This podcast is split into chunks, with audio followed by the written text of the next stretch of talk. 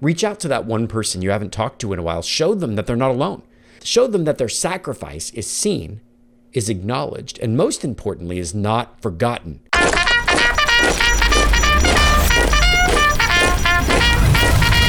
This is the Military Sherpa Podcast. Left, right, left leadership insights from America's best. With your Military Sherpa, Mark Tilsher. Welcome back to the Military Sherpa Podcast. I am your host, Mark Tilsher, and today is a special 4th of July episode. Now, as we approach the 4th of July, I want to take a moment to remember the true significance of the phrase thank you for your service. It's something that I talk about quite often about how thank you for your service often mean thank you for your sacrifice.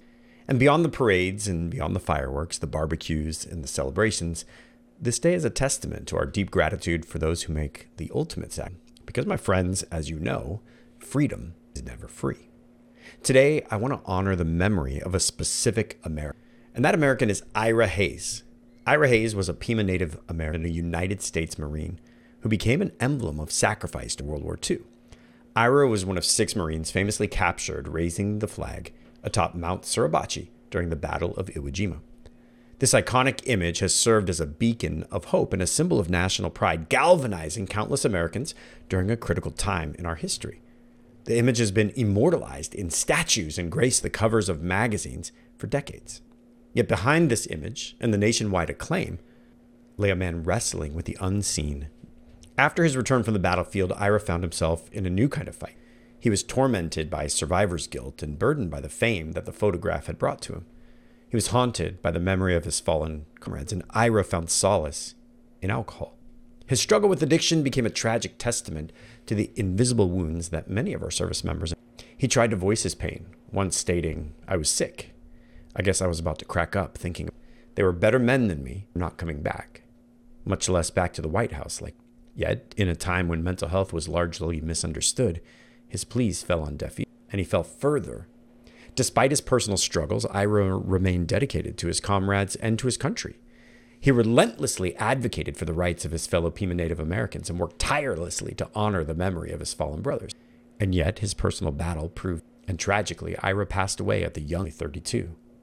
As we come together this 4th of July, we have to remember that many of our brave servicemen and women carry silent they fight wars long after the battlefield is quiet, struggling against enemies that refuse to lay down their arms.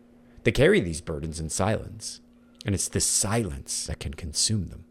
So, as we stand united under one banner of the Stars and Stripes, I ask each and every one of you this 4th of July, reach out. Reach out to that one person you haven't talked to in a while. Show them that they're not alone. Show them that their sacrifice is seen, is acknowledged, and most importantly, is not forgotten. Let's use the Independence Day, the 4th of July, not just to celebrate our freedom, but to celebrate those who have paid its ultimate price. Let's remember people like Ira Hayes and the countless others like him who've given so much, often in silence, for us to enjoy the liberty that we cherish. Ira's life serves as a potent reminder of the silent struggles our servicemen and servicewomen. It's a call to action for all of us to be more aware, more understanding, and more supportive of our veteran. Thank you so much for all you do. Thank you for joining me on today's episode of the Military Sherpa podcast.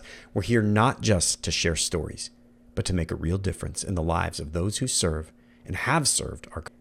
We're in this together, and you're never alone. Until next time, stay strong, stay safe, and watch out for each other.